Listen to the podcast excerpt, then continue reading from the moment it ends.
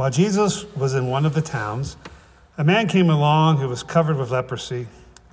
When he saw Jesus, he fell down, or he fell with his face to the ground, and begged him, Lord, if you are willing, you can make me clean. Jesus reached out his hand and touched the man. I am willing, he said. Be clean, and immediately the leprosy left him. Then Jesus ordered him, Don't tell anyone, but go show yourself to the priest and offer the sacrifices that Moses commanded for your cleansing as a testimony to them. Yet the news about him spread all the more, so that the crowds of people came to hear him and to be healed of their sicknesses. But Jesus often withdrew to lonely places and prayed. May God bless the hearing and reading of his holy word. Let us pray. Lord, open up our eyes and our hearts that through your word proclaimed, we may encounter you, the living God. In Jesus' name we pray. Amen. Since, I've, uh, since we've moved to Vermont, I've, I've often thought about my father. My father died in 2018, and he would have loved it up here. He was a West Virginia born and bred, loved Alaska and Canada. He would have, and he, I think he came through here one time. Um, but I was thinking this weekend, I, I don't know if you ever had this experience, but for whatever reason, weather was a competition with my dad. So, for instance, I'd call him and say, Hey, how much snow did you get? I, he asked me, I said, Oh, we got six inches. And he goes, Oh, we had about eight or nine here. And I, one time I just tested him, right? Okay, I said, uh, He asked, How much snow did you get? I said, Oh, I think about four inches. He goes, Well, we had six here. I go, You know, I think we actually had seven here. And then he goes, Well, you know, I think we had nine. I don't know how far it would have gone, right?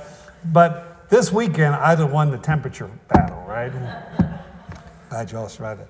You know, it's the same thing. I'm, I'm, thinking about starting to fish again. I really, and I'm, look, I'm looking forward to that. But I don't understand what we do to fishing. For instance, I had a friend who was a competitive fisherman who fought in, who fished in bass tournaments. Now, I don't go fishing for competition, right? Now, maybe I'll lie about how big the fish was, right? I mean, that's, I think that's just sport. That's just, that's good, that's good form, right? You know, that's the fish story. But I don't know, I don't know why we, we do that, right? Why do we make something fun competitive? Or maybe it's fun for them to be competitive, I guess. The same thing with fly fishing. I've, I've had a lesson, and it's a beautiful thing to watch people do it, but it looks like a lot of work to me. You know, again, I don't want to go to compete with people fishing. I don't want to work when I'm fishing. So I don't know if I'm going to do that or not. Um, but again, it's, it's funny about these fishing. When I, when I think about fishing, I have these great memories uh, fishing with my family, um, of fishing, particularly with my grandparents. Uh, I can clearly remember the day I had to start baiting my own hook. It's when I hooked my grandfather uh, with the hook while he was baiting my. Uh, I, I, think that's also the day I learned how to curse as well. Um, and it was interesting. My grandmother always caught more fish than anyone else. And I, I, I you know, and as a kid, I thought, well, okay, God likes her better than granddad, uh, which was, that was actually very clear because she loved God very much. But there was a, she had this patience and she was quiet, and there was just this joy. And I often wondered, like my grandfather would get all frustrated, and, and she always caught the most fish. And there's something about this story, this, this, this wild story, where there's, there are uh, all these different layers going on here.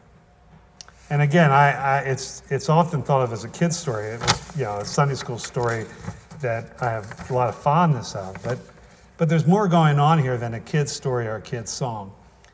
First of all, you have the crowds. And this is more so in Mark's gospel, but the crowds are oppressive.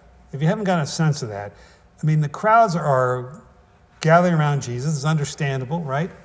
He heals the sick. They're interested in what he has to say. But increasingly, they're interested in what he can do for them, whether it be healing. You know, in a few chapters, he's going to feed the 5,000, so maybe there's something, a way he can give us food. But even more seriously, if he's the Messiah, he's the one that's going to liberate us from this Roman oppression. Remember, a couple weeks ago, I think that's why he purposely picked a fight in, in, in Nazareth, right? He was trying to tell them, I'm not here to be a nationalistic revolutionary for you guys. My kingdom is not of this world. But people didn't want to hear that. So Jesus is trying to speak. Almost, it's kind of comical, you know. He's getting pushed by the crowd, and I can see Peter, James, and John who've been up all night and don't have any anything to show for their work, right? So they're just tired. They just want to go home, have breakfast, and go take a nap. Uh, they're frustrated and they're tired. But I can almost see them getting some amusement out of this preacher, this country preacher being pushed into the water. And so I don't know, it's Jesus asked for it. I don't know whose idea it was. Maybe Peter offered his boat. But Jesus gets in the boat and he finishes teaching. Now, as I think about the fishermen, I mean, we don't hear what Jesus said, but what strikes me about Peter, James, and John, it reminds me that it's often the little defeats in life that are the hardest, right? We often rally for the big stuff, the big challenges, right? Uh, it's, it's almost like the adrenaline and we get all geared up, but it's those little frustrations you know, for the 13th time, you can't balance the ledger. You can't quite fix the doorknob. Can't find my keys, and I'm in a hurry. And I think part of the cumulative effect of these little, little indignities or little frustrations is they're just reminders that we really aren't in control of our, of our lives, right? I can't believe I can't get this thing to work, right?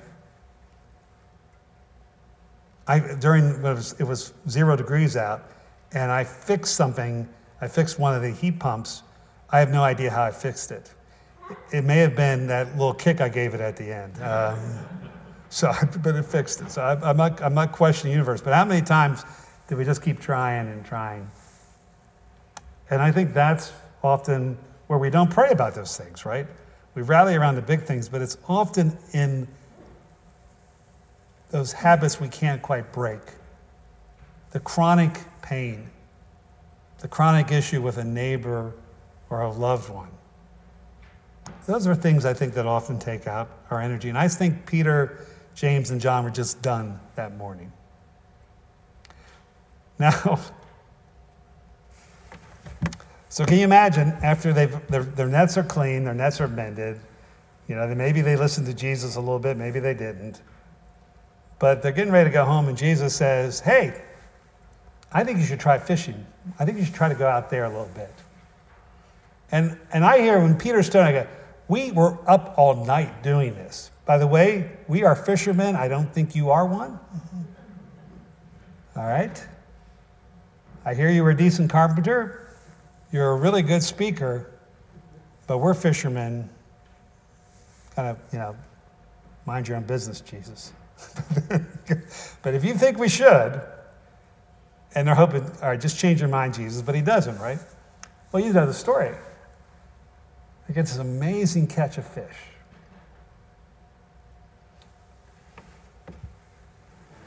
And it's hard to, to fully realize or make sense of what Peter does then, right? I mean, if Peter had his wits about him, he'd say, Hey, would you like to go in business with us?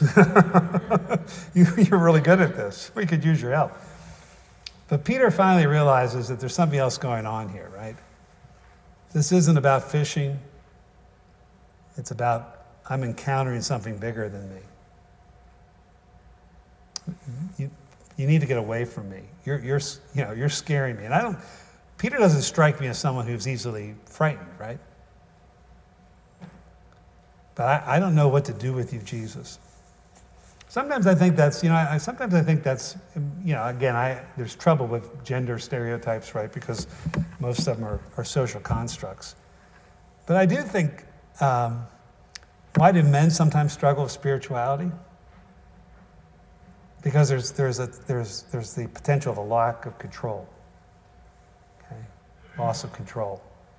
And not that women don't try to be in control of their environments, but I think we from children are geared to, to be in control of ourselves, or at least give the semblance of control. And Peter goes, I don't know what to do with you. I don't know where to put this, so you need to leave. I'm not worthy to be in your presence. And what's Jesus' response? Peter, you need to go work on yourself a little bit. I think if you go take an anger management class, uh, maybe do some self help a little bit, you need therapy. That's pretty obvious, right? You know, I was at your house the other day. You really need therapy, Peter, right? So if you do some self help, take a couple classes, okay? Uh, read, you know, Dressing for Success, all those things, and then I'll come back and we'll have a conversation. Is that what Jesus says? Peter says, I'm a sinful guy. The old, there was an old translation to say, I'm a man of unclean lips. I'm a foul mouthed fisherman. And Jesus' response, You're exactly what I'm looking for.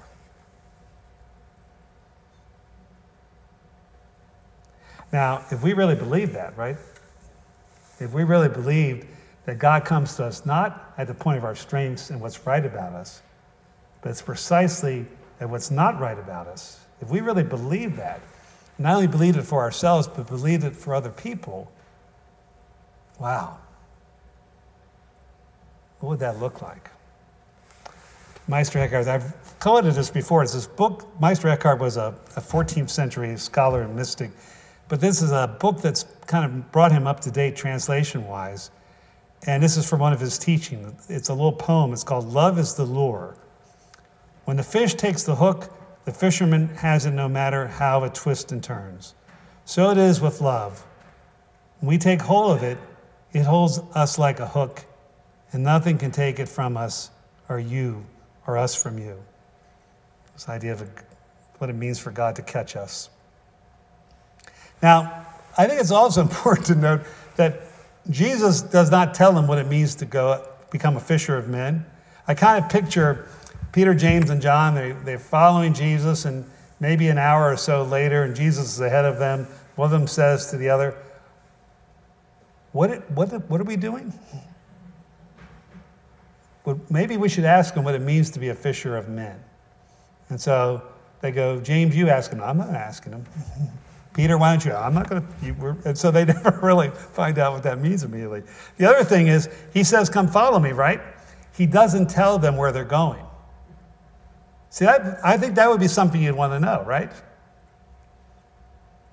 Well, the good news is that often we don't know where the path leads, right? It's not so important where we're going in life, but that we're going with God. That's, that's what matters. Clarence Jordan said, Faith is not belief in spite of evidence, but a life in scorn of the consequences. In other words, faith following God is that is a decision. They left their nets, they left their boats, and they went on a path they did not know where it was going to lead.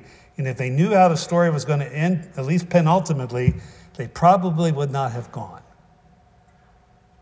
But faith is trusting in the good that God will do, regardless. It's not a transaction. All right, God, I'll give you this, you give me that. That's really at the heart of a lot of what American Christianity has been, right? And it's okay that that's dying, because that's really paganism, bartering with God, right? Now, faith is you called me, I trust you, let's go. Now, the first thing that happens after they follow Jesus, at least in the Luke's gospel, is that he starts touching lepers. Okay? Now, that, that was a, would be a deal breaker for most people. First of all, uh, we know now that leprosy is not that contagious, but they didn't know that then. And it's still, if you come across somebody with an extreme skin disease, it's, it's, there's a natural aversion to it, right? I've been around some folks with that, and it, it's, it's, it's, it's a natural, I mean, it's probably evolutionary, right? You know, this looks dangerous, I need to be away from it. But because we're not only animals, but we're animals with a consciousness and a brain, then we add negative comments, right, with the natural aversion. And lepers were kicked out of their homes, they had to leave their villages, they were kicked out of the synagogue.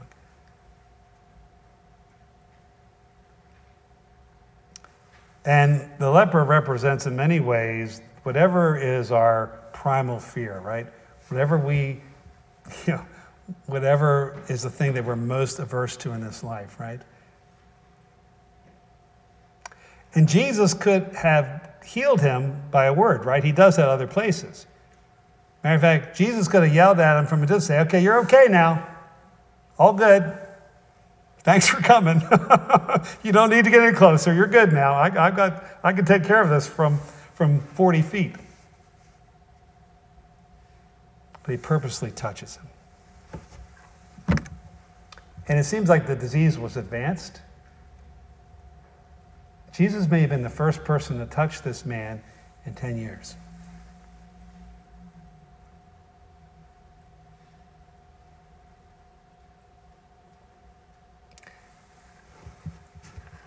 St. Francis, before he was Saint Francis, was kind of a, he was a carouser, he was the life of the party, he was a knight, but that didn't work out so well. Uh, and, you know, he has a sense that God wants more from him, but he's not sure what it is. And this is before he had taken his, his vow, total vow to follow Christ, whatever. And, and he had this natural aversion and terror of, of leprosy. So he's on his horse, and a, a leper comes up begging. And he wants to just ride as quickly possible the other way. By the way, I printed the, the story in the sermon. This is taken from the first biographer of Francis. But he says, No, I, I made a vow to Christ that I would follow him. And my Lord touched lepers. So, in spite of his personal terror and aversion, he gets down. And the leper was just expecting him to give him a coin. But Francis gives him all the money that he has, and then he hugs him and embraces him. Now, the, the legend goes that Francis gets back on his horse and the leper had disappeared. That that leper was actually Jesus. It was the one thing that was keeping him from following him, this fear and aversion. There's another version of the story later on that Francis takes care of this leper, and that through the love that Francis gave this bitter man, when he died, he was totally free of his leprosy. Both are symbolic of this that Catching people means touching the lepers of this world. And sometimes that may be people that are the outsiders of this world, people who have been put to the outside on the margins. But sometimes touching a leper is confronting your own fear. If people really knew me, they would, whatever, right? And realizing that that road we're to walk on is, is how we're to meet Jesus in this world. There's a sense where the catching of people is how we are to be rescued. The other thing that's part of this story is when we take time to care for people in the name of God, when we take time to touch the untouchable, to listen to those who don't get listened to, to see those who are invisible in our community to care for people that no one else seems to care for, to remember the forgotten, to give a second chance to the broken, or a third chance, or a hundredth chance. Then we're doing the business of Jesus in the world.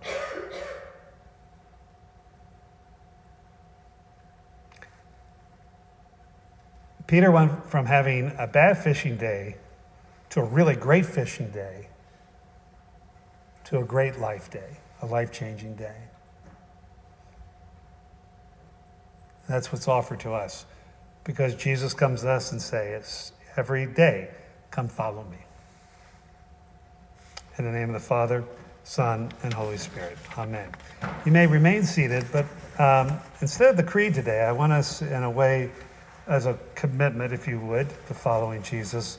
Um, Pray together the prayer of St. Francis that's printed in your bulletin. I think this is what it means to catch people. Lord, make me an instrument of your peace. Where there's hatred, let me bring love. Where there's offense, let me bring pardon. Where there's discord, let me bring union. Where there is error, let me bring truth. Where there is doubt, let me bring faith. Where there is despair, let me bring hope. Where there is darkness, let me bring your light. Where there is sadness, let me bring joy. O Master, let me not seek as much to be consoled as to console, to be understood as to understand, to be loved as to love. For it is in giving that one receives, it is in self forgetting that one finds, it is in pardoning that one is pardoned, it is in dying that one is raised to eternal life. Amen. Let's continue our worship by giving God gifts, our tithes, and our offerings.